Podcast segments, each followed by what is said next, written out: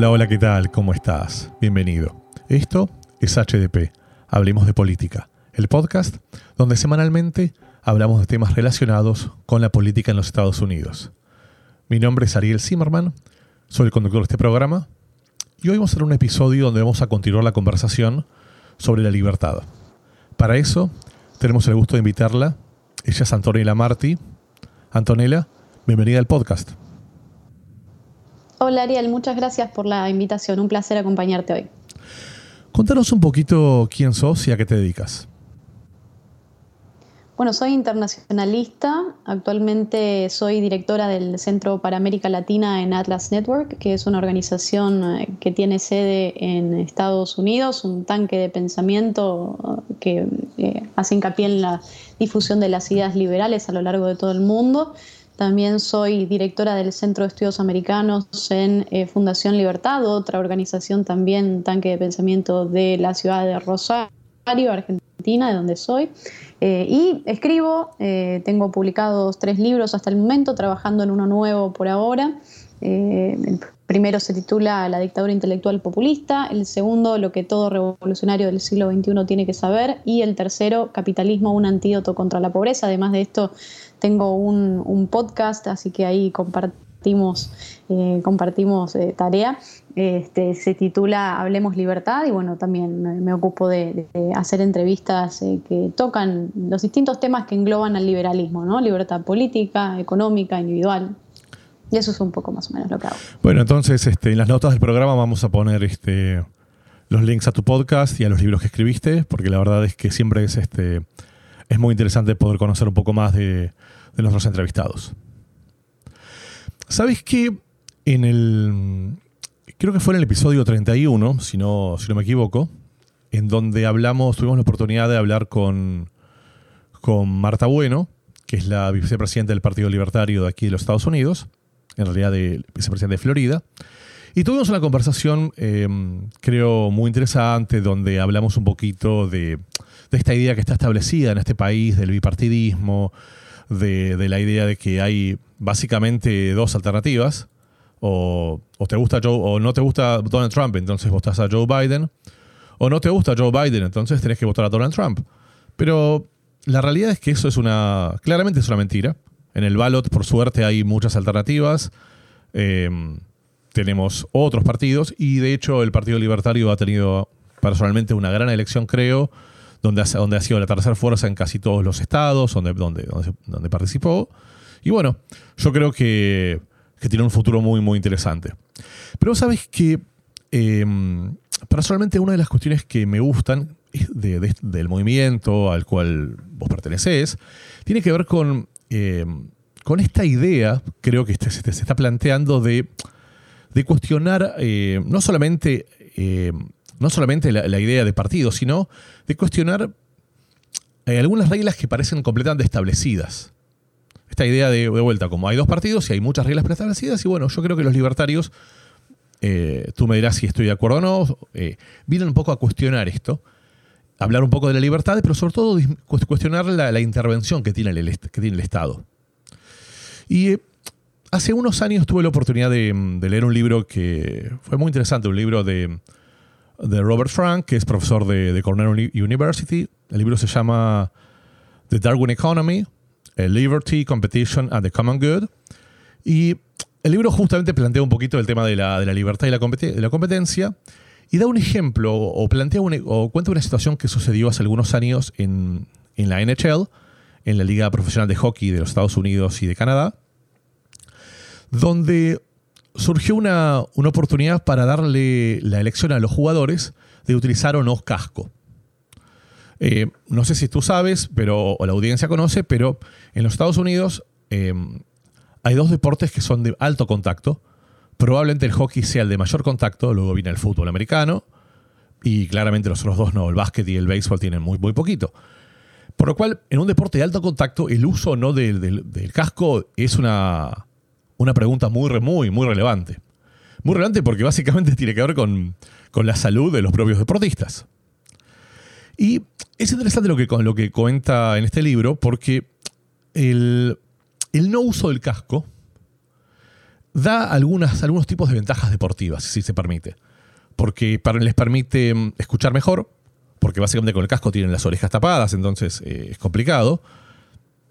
Les da la oportunidad de tener mejor visualización, porque también al tener las orejas tapadas y tener esta visualización, no hay, no hay, no hay vista lateral. Pero sobre todo, creo que lo más importante y lo que destacan en el libro es el tema de la intimidación. ¿Vos dirás qué quiere decir? Bueno, eh, es un deporte de mucho contacto y es un deporte donde tenés a la persona adelante. Si la persona, digamos, digamos, si la persona te puede intimidar, y bueno, evidentemente tiene algún tipo de, ventaja deportiva. Entonces, bueno, se les dio la oportunidad a los jugadores y los jugadores, casi todos ellos, eligieron no usarlo. Entendían que esta ventaja, esta pequeña ventaja deportiva, les iba, eh, iba a mejorar su performance y les iba a permitir ganar más. Y probablemente los jugadores tenían razón a nivel individual. Ahora bien, la, liga hizo un análisis y luego de un par de algunos partidos entendió que claramente esto que iba en contra de la salud de los jugadores iba en contra del negocio en general. ¿Por qué? Porque jugadores que se lesionan más pueden jugar menos partidos. Al jugar menos partidos hay mayor rotación y el nivel de juego baja, lo cual empeora el negocio porque la gente no los quiere ver. Y al final, digamos, em, es una decisión a corto plazo que perjudica a largo plazo. Por lo cual, la liga determinó que la obliga, determinó generar este, esta obligatoriedad y a partir de ahí el espectáculo fue más parejo y la rentabilidad fue mucho mayor. Ahora bien, ¿qué tiene que ver esto con lo que vamos a hablar? Probablemente poco, porque estamos hablando acá de una decisión entre privados que tienen todo el derecho. Sin embargo, en Estados Unidos las ligas deportivas vendrían a ser, como si se permite el término, un ente regulador. Eh, en este país en donde nadie puede dudar de la libertad y nadie puede dudar del capitalismo, las ligas deportivas, en algún episodio hace algunos meses hablamos con un experto y yo, lo, puse en duda si las ligas, no, las ligas al tener un modelo tan redistributivo, digamos, para que estemos en, contacto, en contexto, eh, sacando la liga de béisbol, todas las ligas reparten en forma equitativa los derechos de imagen, los, derechos de publicidad, y hasta todos los equipos tienen un máximo, un tope salarial. Por cual no existe un modelo como en, Argentina o en España, de donde tendrías el Barcelona y el Real Madrid, y el resto de los equipos es mucho más bajo. Acá todos los equipos tienen un límite salarial y no hay equipos que puedan traer todas las estrellas yo en algún momento hice, un, una, un análisis sobre decir, bueno, esto, podría definirlos como un deporte socialista. Mi entrevistado me dijo que no, así que claramente no es así.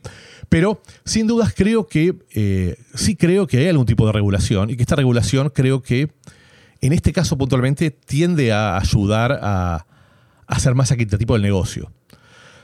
Ahora bien, claramente esto no es el Estado. Claramente no es el Estado, claramente son entes, privados, por supuesto. Pero me pregunta, y ahí quizás podemos empezar este, la conversación. Em, ¿Cuál es el límite que vos ves en, la libertad? En el, caso, en el caso de los privados y en el caso del privado y el Estado. Mira, yo creo que esto tiene que ver principalmente con una cuestión de responsabilidad, ¿no? Siempre la libertad tiene y debe ir de la mano de la responsabilidad. Son dos cosas que van juntas, libertad y responsabilidad, y no se pueden dividir. Digo, uno tiene que asumir las consecuencias de sus actos, ¿no? Eh, y quizás eh, haciendo una introducción en esto, en esto que me parece bien interesante, ¿no? Lo que, como, como lo, relatabas. Eh, digo, quizás en ese tipo de deportes uno voluntariamente decide participar. Eh, en, uno o tal deporte, en el que quiera que, lo decida, ¿no? Y digamos una, una manera de, contrato, ¿no? Contrato, privado y voluntario donde uno decide hacer eso. Ahora, en la vida eso no, no está, ¿no? Quizás algunos dirán, bueno, es que el contrato social no, la realidad es que no.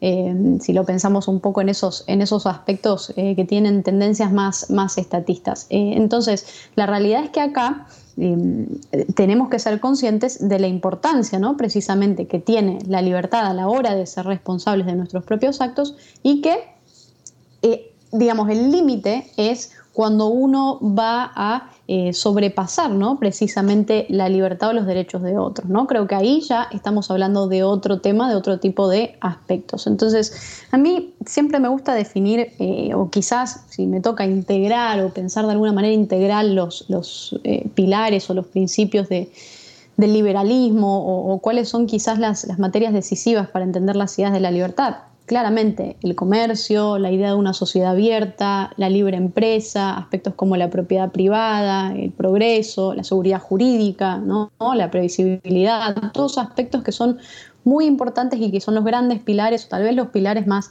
eh, célebres y reconocidos del liberalismo. Ahora, lo que a mí me importa en esto también es mostrar que el liberalismo no se divide en partes, ¿no? a mí me gusta mostrarlo como una columna vertebral, digo, el liberalismo o, quizás esta concepción de defender las ideas de, de la libertad no significa únicamente levantar banderas que hacen referencia a a libertades económicas o quizás a libertades políticas. No, digo, esos son aspectos sustanciales y muy importantes de la materia, que forman parte del liberalismo, pero eso no es todo. Y no podemos decir, bueno, soy un poquito liberal en esto y en lo otro digo, soy más conservador. No, digo, sos liberal o no sos liberal.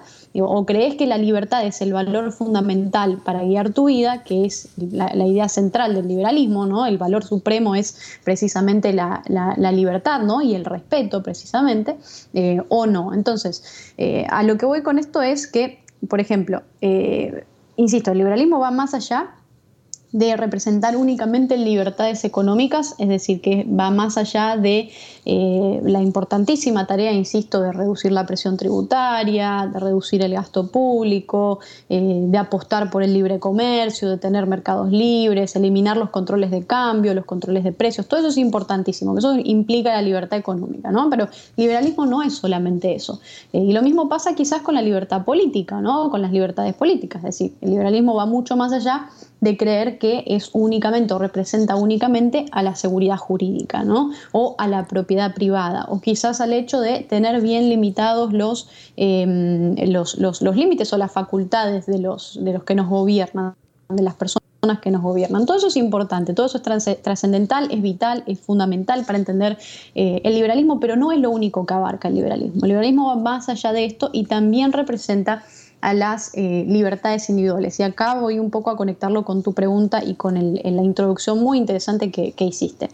Digo, nuestras ideas, las ideas liberales, están cimentadas, están basadas históricamente, ¿eh? históricamente el liberalismo ha sido pionero en muchos de estos aspectos, eh, en las libertades civiles, ¿no? en las libertades individuales que yo las identifico o me gusta quizás describirlo en tres pilares o en tres este, eh, temas centrales que creo que, reflejan muy bien qué es o qué representa el liberalismo o la libertad. Primero, que todos somos iguales ante la ley, eh, que es la única igualdad que existe, no existe otro tipo de igualdad. Todos somos iguales ante la ley, incluso las personas que nos gobiernan tienen que, eh, digo, presentarse ante la ley y respetarla y cumplirla al igual que los demás ciudadanos. Todos somos iguales ante la ley y no hay privilegios, no hay distinciones. Esa es el primer, la primera base, digamos, de, del liberalismo. Segundo, que esto lo menciona y lo explica muy bien eh, la economista eh, de la universidad en, Chicago, eh, Deirdre McCloskey, um, ella insiste en cómo mi libertad de,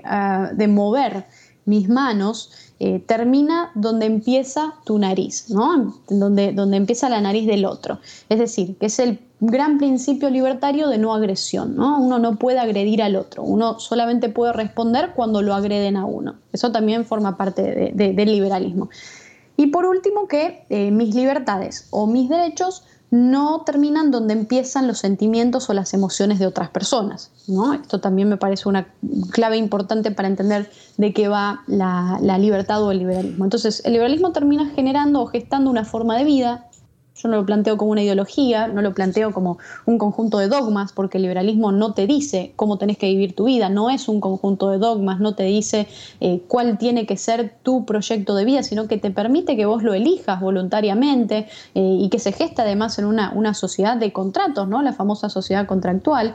Eh, y el liberalismo termina representando una filosofía de vida, una filosofía política que defiende el derecho a la libertad de todos los individuos. ¿no? Entonces yo insisto mucho libertades económicas, libertades políticas, libertades individuales, donde entran, por supuesto, aspectos como el feminismo liberal, el rol de la mujer a lo largo de la historia, la legalización de las drogas, las libertades sexuales y los, derechos de las personas LGBT, las libertades religiosas, eh, la importancia de abrirse al mundo, ¿no? Eh, de la libertad de expresión, de las libertades de la libertad de religión, ¿no? que cada persona pueda creer en quien quiera, en el Dios que quiera o en la cantidad de dioses que quiera, pero que no impongan a otros sus modelos de vida y que no utilicen al Estado como un vehículo para imponer un modo de vida o una moral puntual a los demás. ¿no? Digo, el liberalismo es la pluralidad de las voces, es eh, poder convivir precisamente eh, con personas que piensan completamente distinto eh, de, nosotros, pero sin imponernos unos a los otros un modo de vida o voluntades que son de, otros, de otras personas. Entonces, el liberalismo es eso. Yo creo que a mí me gusta definirlo quizás dentro de, ese, de ese aspecto. Y por supuesto la lucha contra los, los populismos, ¿no? Tanto los populismos de izquierda como los populismos de derecha. ¿Sabes qué? A ver, dijiste cosas muy interesantes y me gustaría, me gustaría separar en partes. Entonces, vamos a hablar de uno de los conceptos que trajiste que tiene que ver con el tema de la... Em, creo que se juntan algunas cuestiones, algunas cuestiones como por ejemplo, mencionabas recién este, el tema de la propiedad privada, mencionabas un tema recién de impuestos, y mencionabas un tema de la seguridad jurídica. Y tiendo a pensar no, que hay una contradicción, pero que hay una oportunidad de, explorar un poco el tema. Porque, por ejemplo, a la seguridad, digamos, a la seguridad jurídica justamente plantea la, capacidad de poder, de, poder, de poder proyectar en el tiempo, si se quiere, decir, ok, yo tengo estas condiciones, estas condiciones no van a cambiar en el tiempo.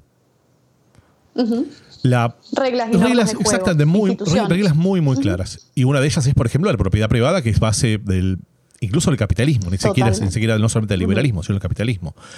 Ahora bien, una de, una de las cuestiones que planteaste recién es, la, es el tema de los impuestos, el tema del cuestionamiento de los impuestos. Entonces, si yo tengo la posibilidad de cuestionar los impuestos, que los impuestos son leyes al final, ¿por qué no tengo la posibilidad de cuestionar otras leyes? No va en contra de la, justamente, de, mm, de este concepto de la, de la previsibilidad que vos planteabas. A ver, yo creo que, eh, al menos en, términos de, impuestos, y esto es algo que lo vemos a lo largo de toda América Latina, ¿no? Em, vos fíjate que el impuesto, ¿qué significa? Que el Estado se va a adueñar de una parte de tu dinero, de dinero que hiciste vos, con tu propio esfuerzo, con tu propiedad, digo, ya de por sí es una violación a la propiedad privada, em, y el gobierno, digamos, elige eh, la cantidad o el porcentaje que te va a quitar de eso, ¿no? Y lo va a utilizar para lo que le dé la gana. Em, lo va a utilizar ya sea para populismo, porque pasa mucho en América Latina, el uso de los impuestos eh, y saquear al pueblo, que esto es algo que ha pasado históricamente, ¿no? Eh, la Francia de Luis XIV, este, lo hemos visto también como una, como una de, las, de las bases que, eh, o quizás lo, que, lo que termina de engendrar este, a, un país como Estados Unidos, ¿no? que, nace en base precisamente a una rebelión por impuestos, el famoso No Taxation Without Representation. Um, entonces, eh, el impuesto de por sí te lo dice la palabra, digo, no es algo voluntario, es algo impuesto, algo que te imponen, a un, algo de manera coercitiva que te vienen a quitar a vos de lo que vos produciste. Entonces la pregunta está, y esto también lo, han analizado los, grandes liberales a lo largo de la historia, personas como Ayn Rand incluso, con su filosofía objetivista, ¿qué, em, ¿qué derechos tengo yo sobre lo que vos producís? ¿Qué derechos tengo yo sobre tu tiempo, sobre tu producto, sobre lo que vos generás, sobre tu riqueza? Y yo te podría eh, preguntar ahí, si fuera así, yo te podría preguntar ahí, ¿vos podés producir sin ayuda del Estado? Porque... Claro, claro, absolutamente. Pero el Estado muchas veces... Y los países que más... Perdón, adelante. Los países que más prosperan, los países que más prosperan son los países en los que el Estado menos interviene. Em, digo, hay una, hay una correlación en, ese, en ese sentido. Más libre es el individuo eh, y mayor cantidad de empresas hay en un país, más se puede innovar, más se puede inventar.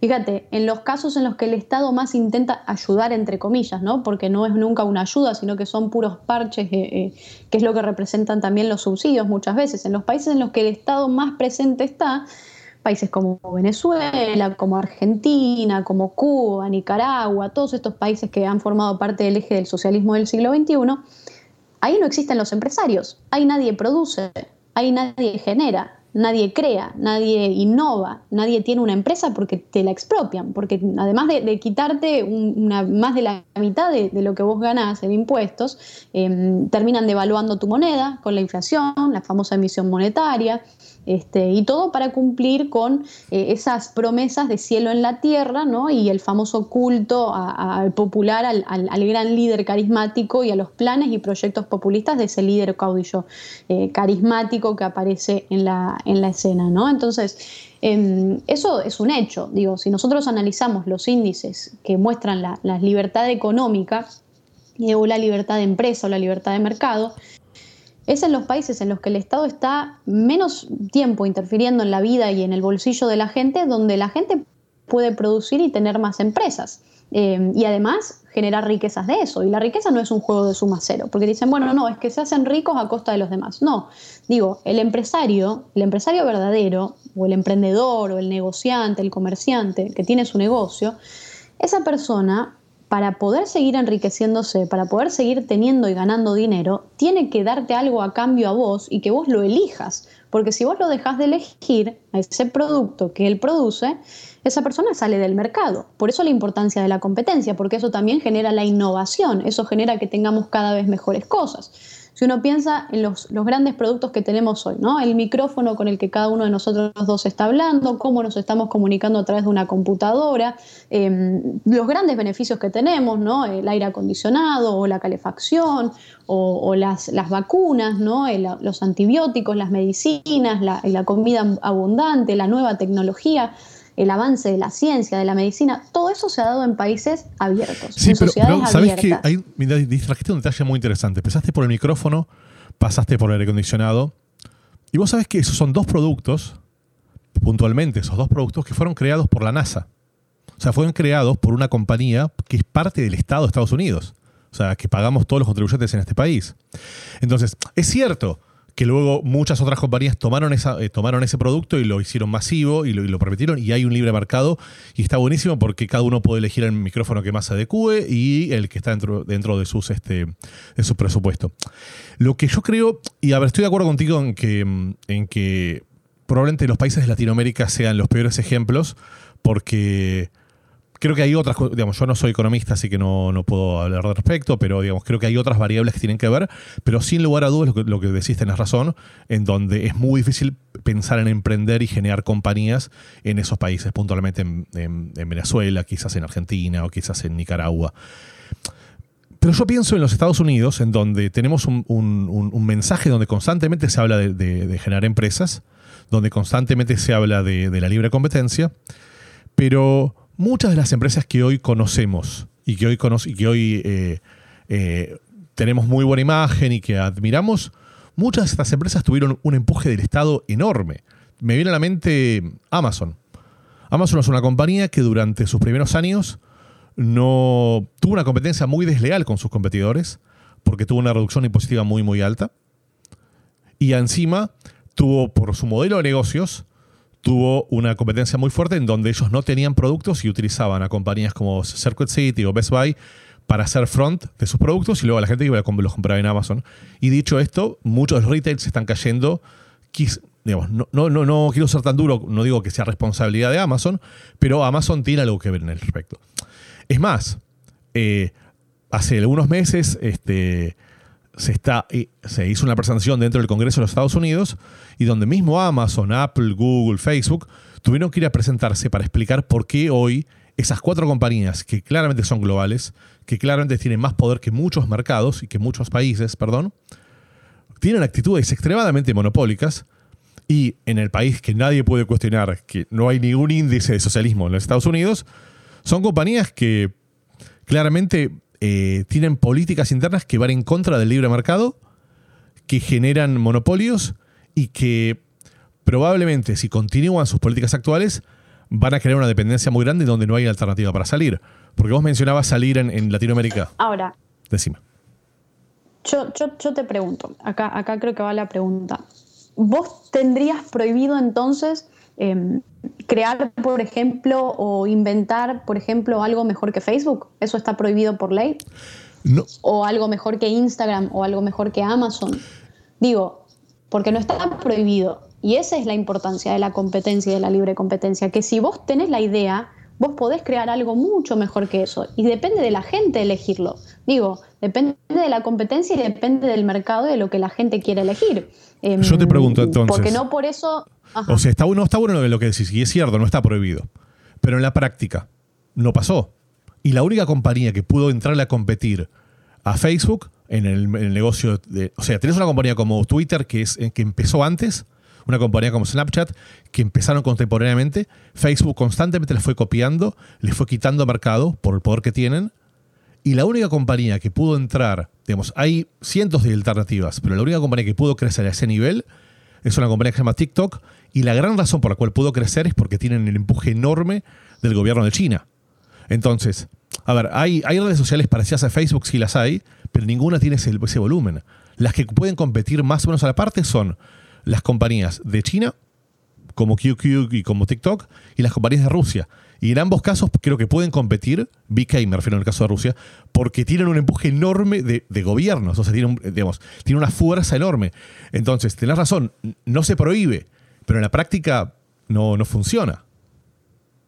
Ahora hay que hacer también una distinción, ¿no? Porque fíjate, por ejemplo, eh, empresas o, grandes eh, imperios, ¿no? De, comercio, que, imperios en el buen sentido, eh, que se han expandido y que han generado empleo a lo largo del mundo empezaron donde han empezado en el garage de una casa. Empresas como Apple, empresas como eh, Disney, por ejemplo.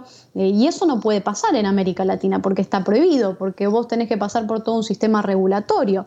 Ahora, la pregunta acá y el tema creo que también tiene que ver con que la innovación es un orden espontáneo. Digo, acá vos me ponías el ejemplo del micrófono, lo que hablábamos antes del aire acondicionado, la computadora. No es que un día alguien, un burócrata, se sentó y dijo, bueno, yo hoy voy a inventar el micrófono y lo hizo de la nada, sino que es todo un proceso de orden espontáneos de órdenes espontáneos de personas que lo van pensando a lo largo de la historia. Entonces, si uno prohíbe una cosa porque en su momento, digo, es lo que prima, porque todavía no han surgido otras cosas o porque están surgiendo, de hecho, otras cosas, es como decir, por ejemplo, bueno, cuando, cuando se inventan las velas, ¿no? Digo, eh, vamos a prohibir la luz del sol porque están las velas, entonces hay que favorecer a la gente que produce velas y que hace las velas. O lo mismo con la electricidad, o lo mismo con Uber y los taxis, o lo mismo con Blockbuster y Netflix, por ejemplo. Em, esto de prohibir la, innovación muchas veces por ese miedo. Em, y vuelvo a insistir, digo, cualquier persona que quiera inventar algo mejor que Amazon se puede sentar y lo puede inventar y puede meterse en el mercado y dar la pelea por eso, como lo han hecho las personas que inventaron eh, y, y, en todo ese orden espontáneo que han inventado, por ejemplo, todos estos inventos de los que hablábamos recién. Fíjate hoy, en pleno momento de pandemia, la gente que está inventando y, distintas empresas este, también repensando una vacuna. Eh, digo, y lo han hecho privados, digo, lo han hecho desde el sector privado. Entonces, esos son, creo, los, quizás los, detalles que también tenemos que, tener en cuenta. Y además que todo eso, digo, la cantidad de, empleo que genera. Eh, digo, si nosotros quitáramos y elimináramos a esas, a esas empresas eh, simplemente porque, bueno, no hay todavía alguien que pueda competir con ellas, eh, digo, puede competir con ellas, pero tiene que surgir, tiene que sentarse una persona, digo, y cualquiera lo puede hacer, a diferencia de lo que pasa en, países socialistas. Eh, digo, vos fíjate hoy en un país como Venezuela, anda a competir en, términos petroleros, anda a tener una empresa privada de petróleo este, que, que se pueda sentar enfrente de el, eh, PDVSA, por ejemplo, ¿no? Em, digo, cuando tenés a estos gobiernos que terminan generando monopolios donde ni siquiera hay innovación, porque ahí, digo, todos son dueños de todo, pero nadie es dueño de nada. Y eso es lo que pasa con el bien común, a diferencia de la propiedad privada, a diferencia de una, de una empresa em, privada. Entonces yo creo que estos quizás son los, los aspectos que, tenemos que, tener en cuenta, ¿no? Eh, sobre quizás estas, estas empresas de las que hablábamos y y la importancia de que todo esto es un orden espontáneo, ¿no? Esto lo explica también muy bien eh, Matt Ridley, eh, un, autor em, que, que, hace mucho hincapié precisamente en el, en el progreso y en la idea de, la evolución y de estos órdenes espontáneos que se dan a partir de la, de la innovación y que florecen precisamente en, países eh, más libres, ¿no? Digo, porque si vamos a hablar de, dos o tres quizás eh, empresas que eh, pueden haber recibido en algún momento alguna ayuda gubernamental, pero digo, no, no son las tres únicas empresas que hay en, un país con millones y millones de habitantes, o en cualquier otro país, ¿no? o, en una, o en una región o en un continente o incluso en el mundo entero. Eh, y, además, insisto, no tiene nada de malo que existan esas empresas, porque esas empresas hoy eh, están dando una cantidad de empleos, eh, digo, y muchas veces se cree que la riqueza es un juego de suma cero, que porque esas empresas tienen dinero y porque tienen a, a sus dueños que son multimillonarios, se cree que, bueno, no, ellos se hicieron ricos a costa de los demás. No, la realidad es que no. Para que esas personas tengan dinero, tuvo que haber alguien en el mercado que valorara más lo que esa persona estaba ofreciendo al dinero que uno tenía en su bolsillo. Entonces, em, es, como es ganar, ganar, no, no se trata de un juego de suma cero el mercado libre. Em, digo, yo hago un intercambio y lo hago siempre con valoraciones, por supuesto, subjetivas, ¿no? porque ahí también los liberales nos, enfocamos mucho en la en, las, en las, las grandes eh, bases de la, de la, escuela austríaca, ¿no? ¿no? No, a favor de las ideas de la, la, teoría del valor trabajo, sino más bien la teoría del valor subjetivo, ¿no? que creo que es un poco lo que la manera en la que cada individuo valora las cosas, por eso no nos gustan los, los controles de precios, ¿no? porque creemos que los precios se tienen que dar y son información que se dan en un mercado entre distintas partes, que intercambian voluntariamente, lo mismo con el mercado, la idea de mercado. Em, y por supuesto, cuando vos decís precio controlado, un precio controlado ya de por sí no es un precio, porque no es algo que surge espontáneamente ni voluntariamente, sino es el capricho de un burócrata sentado detrás de un tener el conocimiento absoluto, llamaba Frederick eh, en, su momento, de cuáles son los deseos, eh, los gustos y las necesidades de, todas las personas que intercambian bienes y servicios eh, en, el mercado. ¿no? Claro, lo que yo creo, es interesante lo que planteas, em, y creo que el capitalismo, o la base del capitalismo, tiene que ver con, como decís vos, el libre mercado. Y creo que la razón por la cual hay algunas compañías se las está, se las está evaluando en los Estados Unidos es porque se proyecta o se entiende que estas compañías podrían ir, este, podrían estar yendo un camino de monopolio. Y ahí creo que el monopolio es, este, es quizás el peor enemigo del capitalismo. Porque sí, cuando vos tenés monopolio, cuando vos tenés oligopolio, rompes este, rompes este modelo y tienes la libertad de poner el precio que vos quieras. Em, digamos, quizás, quizás vuelvo a dar el mismo ejemplo o los ejemplos de esas compañías de tecnología, porque son las compañías que incluso en un año de pandemia son las compañías que más han crecido. En Latinoamérica sucedió con, un mercado libre, con el e-commerce en general. En los Estados Unidos sucedió con un, con un Amazon, con un eBay, con muchas compañías. Y si bien en Estados Unidos hay competencia, porque ya te mencioné dos que hacen algo parecido, como el tema de eBay y Mercado Libre, y, perdón, y Amazon, lo llamativo es que eh, Amazon hoy tiene el 70% del mercado de e-commerce. Y mm, es más, es el camino directo, digamos. Cuando alguien en este, país quiere comprar algo, lo primero que hace es buscar en Amazon. Incluso propio Google te ofrece Amazon al principio de todo. Entonces, eh, una de las propuestas que había tenido una de las eh, candidatas a presidente por el Partido Demócrata, que bueno, precandidatas, perdón, que fue Elizabeth Warren, ella, ella planteaba en su momento la idea de, eh, de buscar manera de que el Estado intente separar esas compañías. Y esa no es una medida nueva. Digamos, Estados Unidos, de vuelta, yo creo que este país no, no podemos calificarlo de socialista o de Sí, o de izquierda, creo que no, no, no entra esa calificación, digamos. Claramente, es más, y, claro, y ni siquiera, a ver, esta es mi opinión, pero yo creo que ni siquiera las personas de más de izquierda del Partido Demócrata, ni siquiera un, este, un Bernie Sanders tiene políticas de izquierda. Tiene políticas de lo que se llaman centro de, de digamos, de, em, digamos socialdemócrata, más bien, algunos un poco más radicales, pero, pero sí. Exactamente, gracias por la aclaración, exacto. Pero a ver, em, lo que pasó hace, que fueron 30, 40 años, es cuando en su momento había una compañía, eh, de, una compañía de, telecomunicaciones muy, muy grande, que el Estado la obligó a separarla. ¿Y para qué obligó la separación de esa compañía? Ahora no se fue el nombre, era. Bueno, terminó siendo ATT. Pero ¿por qué lo obligó a separarla? Porque lo que planteaba era que tenía demasiado poder. Que al, ser, al tener 70% de mercado, ellos tenían la posibilidad de determinar los precios y no había competencia. Entonces el Estado mandó, mandó dividirla en seis compañías, empezaron a competir una con otra, era otro momento, era otra situación, pero la realidad es que terminó, terminó beneficiando a, toda la economía.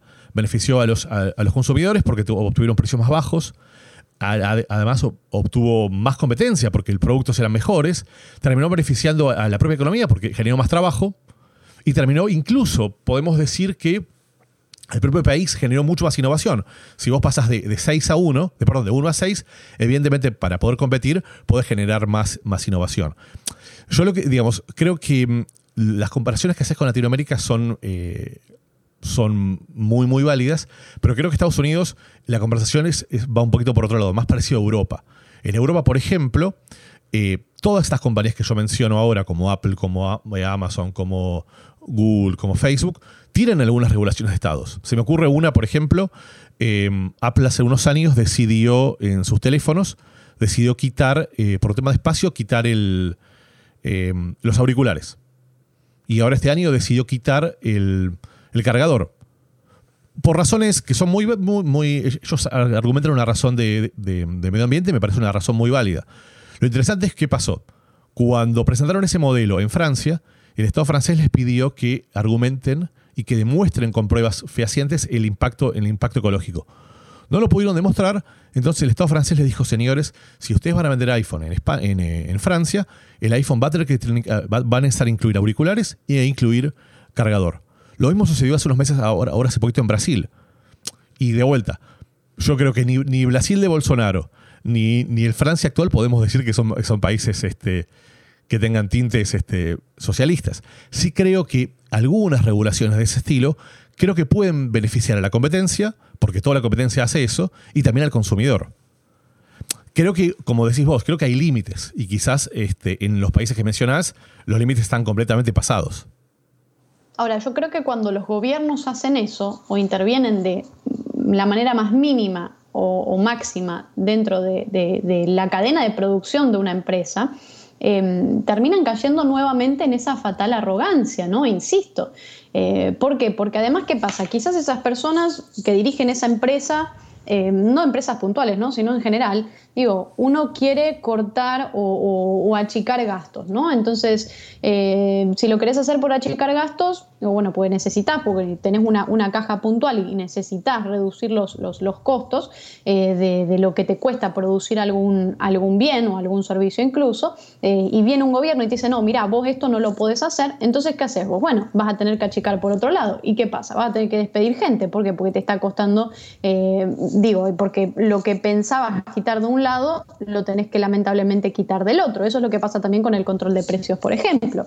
digo, pasa muchas veces cuando se le pone un, precio, cuando el gobierno decide cuál es el precio de la leche, por ejemplo, o el precio de una computadora o el precio de lo que sea, em, al empresario probablemente em, no le convenga, ¿no? porque también eso tiene que ver con incentivos, porque nadie, digamos, eh, crea y produce porque, por, por, la bondad de, de, lo que vos necesitas, eh, sino que uno lo hace por el interés propio.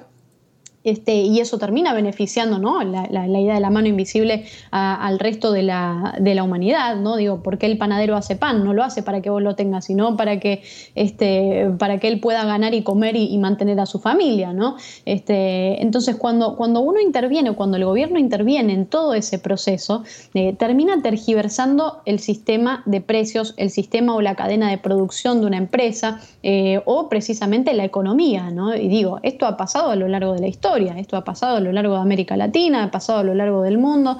Em, yo insisto en que estos, estos procesos se tienen que dar por orden espontáneo. ¿Por qué? Porque es la manera más, eh, más importante y más eh, factible de alcanzar el progreso y mucho más rápido, ¿no? Es alcanzar el, progreso cuando eso se hace de, manera, de manera espontánea. Además, insisto, tiene mucho que ver con con eh, los incentivos que hay detrás de, cada una de las personas, porque también los incentivos son uno de los, pilares más importantes, uno tiene que tener incentivos a crear, digo, ¿por qué vos no tenés un capital o una inversión y decís, bueno, yo quiero ir a invertir mi capital, todo lo que produje, todo lo que trabajé y me gané y me ahorré en estos años, digo, ¿te lo vas a invertir en Venezuela, en Cuba o te lo vas a invertir en Estados Unidos o en, un país con mayor libertad económica? Em, creo que tiene un poco más que ver con eso, ¿no? Con países en los que te respeten el, el, esfuerzo y el producto de tu propio esfuerzo precisamente. Entonces son esas yo creo las cosas que tenemos que valorar y entender que, digo, podemos ver o interpretar la riqueza como si fuera una torta, ¿no? Pensarlo como una torta. Y la idea, digo, no es repartir esa torta pequeñita o eliminar o dividir empresas en, otras personas y quitarle los incentivos a las personas que estaban al mando, e, insisto, tiene mucho que ver con lo que elija la gente, con lo que elija el mercado, porque de eso se trata la libertad, de que cada uno pueda elegir a quién le compra y qué compra, este, y, y que también lo pueda ofrecer, ¿no? Precisamente, digo, porque en un sistema así Insisto, si vos hoy tenés, vos Ariel, hoy tenés una idea mejor que Amazon, mejor que Facebook, mejor que Instagram, tenés total libertad de hacerlo, de, inventarlo y de armar tu propia startup y sacar adelante tu empresa y digo, volverla eh, y, digo, hacer millones de eso, ¿no? Simplemente se trata de tener ideas y que esas ideas las puedas llevar a la práctica en un sistema donde exista seguridad jurídica, donde existan instituciones, donde se defiendan los derechos de propiedad, donde se respete y se valore tu tiempo. Em, porque claro, si vos hoy tenés esas ideas, imagínate si, no sé, Steve Jobs hubiese tenido las ideas que tuvo em, y hubiera nacido en un país como Cuba o en un país como Venezuela. Digo, eh, ¿cuántas cosas nos hubiéramos perdido? Y así a lo largo de toda la historia de, los, de las grandes personas que inventaron y que, produjeron eh, grandes eh, bienes este, y, y, productos que nos beneficiaron a todos, ¿no? y que nosotros pudimos elegir. pero insisto, pensar la riqueza como si fuera, o la economía de un país como si fuera una torta. Nosotros no podemos decir, bueno, tenemos esta cantidad de empresas, ahora vamos a repartirlo, tenemos esta cantidad de, dinero, vamos a repartirlo en pedacitos cada vez más chiquitos, separamos empresas, agarramos un poquito de dinero y lo ponemos en subsidios, damos programas sociales. Esa es otra, el plan social. Digo, como si los planes sociales alguna vez hubieran dado buenos resultados. Digo, si fuera por eso, Argentina debería ser el país más exitoso y más rico del mundo, que viene de, décadas y décadas de plan social y de programa social, digo, y siempre terminan siendo un círculo vicioso pero es una torta, comprenderlo como una torta. Entonces la idea no es redistribuir esa torta pequeñita en pedacitos cada vez más chiquitos, eh, porque después te quedas sin los que producen la torta, porque les pusiste un pie encima, les quitaste los incentivos para que produjeran, sino aumentar el tamaño de esa torta y que el gobierno este, eh, cuide la libertad y defienda la libertad de los individuos y la respete la libertad de los individuos para que sean los empresarios y los, los, emprendedores y la persona que tiene su kiosquito, su negocio, su panadería, su ferretería, lo que sea, que pueda aumentar el tamaño de la torta y enriquecerse cada vez más. Si vos te fijás cuánto ganan los sectores más pobres en las economías más libres, digo, esas personas ganan 10 veces más que los sectores más pobres en las economías socialistas o más cerradas. Entonces, la idea es aumentar el tamaño de la torta y que cada uno pueda generar su propia tajada de la torta y que sea cada vez más grande porque eso es lo que te permite eh, la libertad y, es lo que te permite además el progreso, ¿no? Y la idea de progreso, que es eh, el descubrimiento de lo que todavía no conocemos, eh, un, un descubrimiento que además se puede dar únicamente en espacios de libertad, no se da en otro lugar, se da solamente en espacios donde hay libertad y donde la gente tuvo la posibilidad de ahorrar y de armar una empresa y de abrir una empresa y de sacarla adelante, que después vengan gobiernos y te digan qué hacer eh, o que eh, tomen la posta de lo que vos eh, hiciste o inventaste, Digo, eso ya va para, otro lado y que tiene más que ver con el intervencionismo que otra cosa. Eh, pero insisto, la libertad y ese potencial humano que florece solamente cuando eh, las personas pueden desplegar eh, con total libertad esa, singularidad o individualidad que tiene cada uno en el juego espontáneo de, colaboración voluntaria y, pacífica que representa la sociedad libre y abierta. Sabes que dijiste dos cosas que me gustan, me gustan mucho y me gustaría explorar. Tiene que ver con, con las libertades y, venimos hablando de innovación. Hace, mm, hace unos días hicimos un episodio sobre, mm, sobre China y unas cuestiones que se suelen discutir en China tienen que ver con, em, con esta dicotomía, con esta idea de que, mm, de que la mayoría de las compañías tienen que utilizar a China para producir porque es extremadamente más eficiente, pero tienen el gran problema del derecho de autor. Digamos, las, este, el copyright como lo conocemos en Occidente es, son leyes que en China no aplican. Entonces, eh, y lo aplican, ¿por qué? Porque justamente el Estado no interviene en eso. Eh, o sea, en Estados Unidos, si yo tengo una innovación y yo digo, bueno, voy a hacer unas zapatillas que están buenísimas y son iguales a las Nike Air, ¿qué va a pasar? Nike me va a hacer juicio y decir, no, no, señor, usted no puede fabricar esto. No, pero no, no puede fabricar esto porque nosotros ya lo inventamos y ya lo tenemos patentado. Es el concepto de derecho de autor. Ahora bien, vos sos un emprendedor, te generaste un producto eh, que está muy bueno, que compite, que X, lo que, en la industria que vos se te ocurra, y lo mandás a producir a China, a Taiwán, o digamos, no hay, otros países para producir en gran escala a los costos que manejan, uno de los riesgos que vos más, tenés es precisamente que te copien. Em, digamos, ¿cómo, cómo, ¿cómo, se te ocurre? O sea, ¿por qué la gente, por qué las compañías siguen produciendo allá teniendo ese riesgo? ¿Qué, qué te parece? Bueno, fíjate que sobre China también hay, muchos, hay muchos mitos ¿no? que giran en torno a, este país que además, insisto, sigue regido y, manejado por un partido, un partido puntual y único, que es el único que tiene la posibilidad de, hacer política, entre comillas, más bien dictatorial. Eh, y ese tipo de cosas se, trasla se trasladan y, y, se, y, se, traducen eh, a lo largo de la economía también. Digo, eh, son personas puntuales y gobiernos o partidos puntuales y específicos, uno solo, que es el Partido Comunista, los que tienen eh, únicamente la posibilidad de, eh, de, hacer todas las cosas que se llevan adelante y de tomar todas las decisiones que se toman a lo largo de, de, del país e incluso de la economía. Si vos te fijas en los índices, eh, al menos el índice de libertad económica elaborado por fundaciones como la Fundación Heritage en Estados Unidos o el Fraser Institute en Canadá, digo, es un índice que que ranquea a las economías desde las más libres hasta las más cerradas y las más proteccionistas, y China está en los últimos puestos, no nos olvidemos de eso, porque también se vende que en China hay eh, capitalismo, una especie, digamos, de libre mercado, cuando es la antítesis totalmente de eso, digo, hay ciertas concesiones que el Partido Comunista te deja hacer, y eso no es liberalismo, eso no es capitalismo.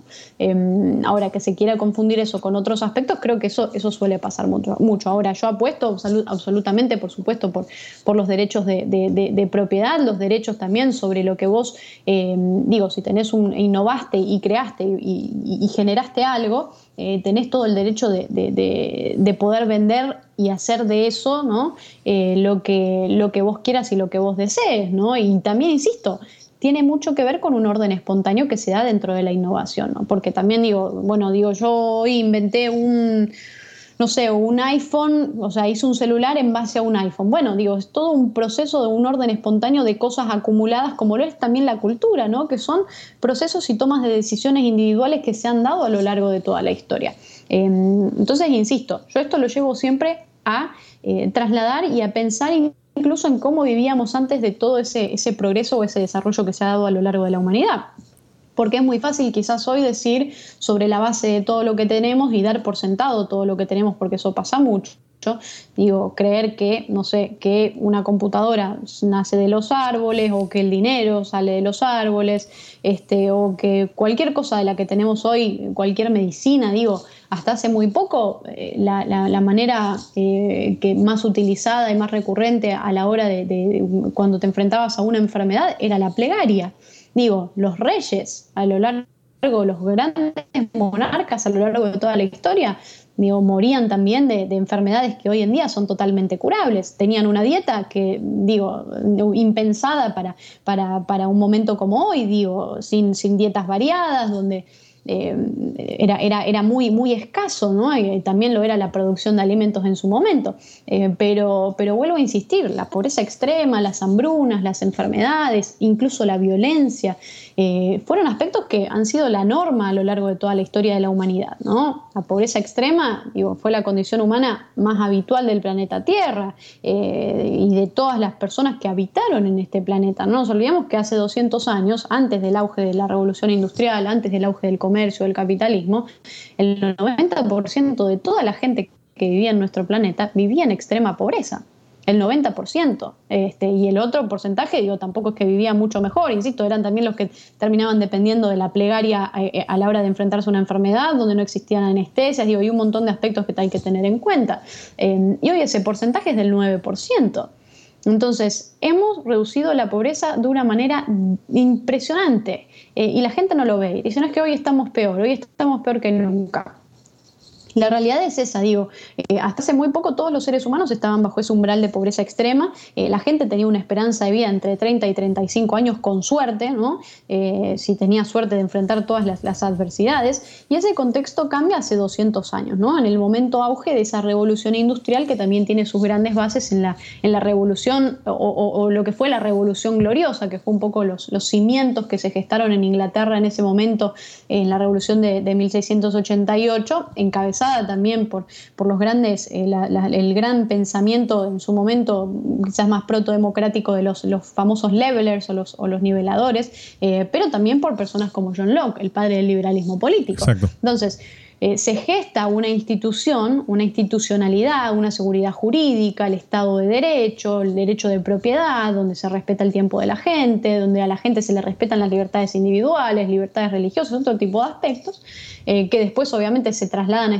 Estados Unidos y se mejoran de una manera impresionante, ¿no? porque se le suman además todos estos componentes de, mayor libertad, eh, y todo eso va gestando el proceso a llegar a esa revolución industrial que es el auge y que representa el auge de en su momento y el nacimiento de, eh, un modelo que apuesta por la libertad de comercio, por la, la libertad económica. Entonces, nuestro planeta, la gente que vive en nuestro planeta, viene progresando a pasos, digamos, agigantados en, cualquier índice que nosotros queramos utilizar para medir el progreso, digo, ya sea en términos de esperanza de vida, de calidad de vida, creación de riqueza, caída en el nivel de, pobreza, eh, aumento de alfabetización, eh, de libertad, de paz, de, acabar con, guerras. Digo, antes la guerra era lo normal, te morías eh, porque estabas en el medio de una guerra constantemente, ibas a la guerra constantemente, no existía la posibilidad de vivir en paz. La cooperación pacífica surge hace muy poco y surge gracias a que a estas instituciones y al comercio libre, porque la gente entiende que tiene que llevarse bien con los demás para poder este, beneficiarse y, hacer esto que es el intercambio, el intercambio libre y, por supuesto, em, eh, voluntario, ¿no? que se da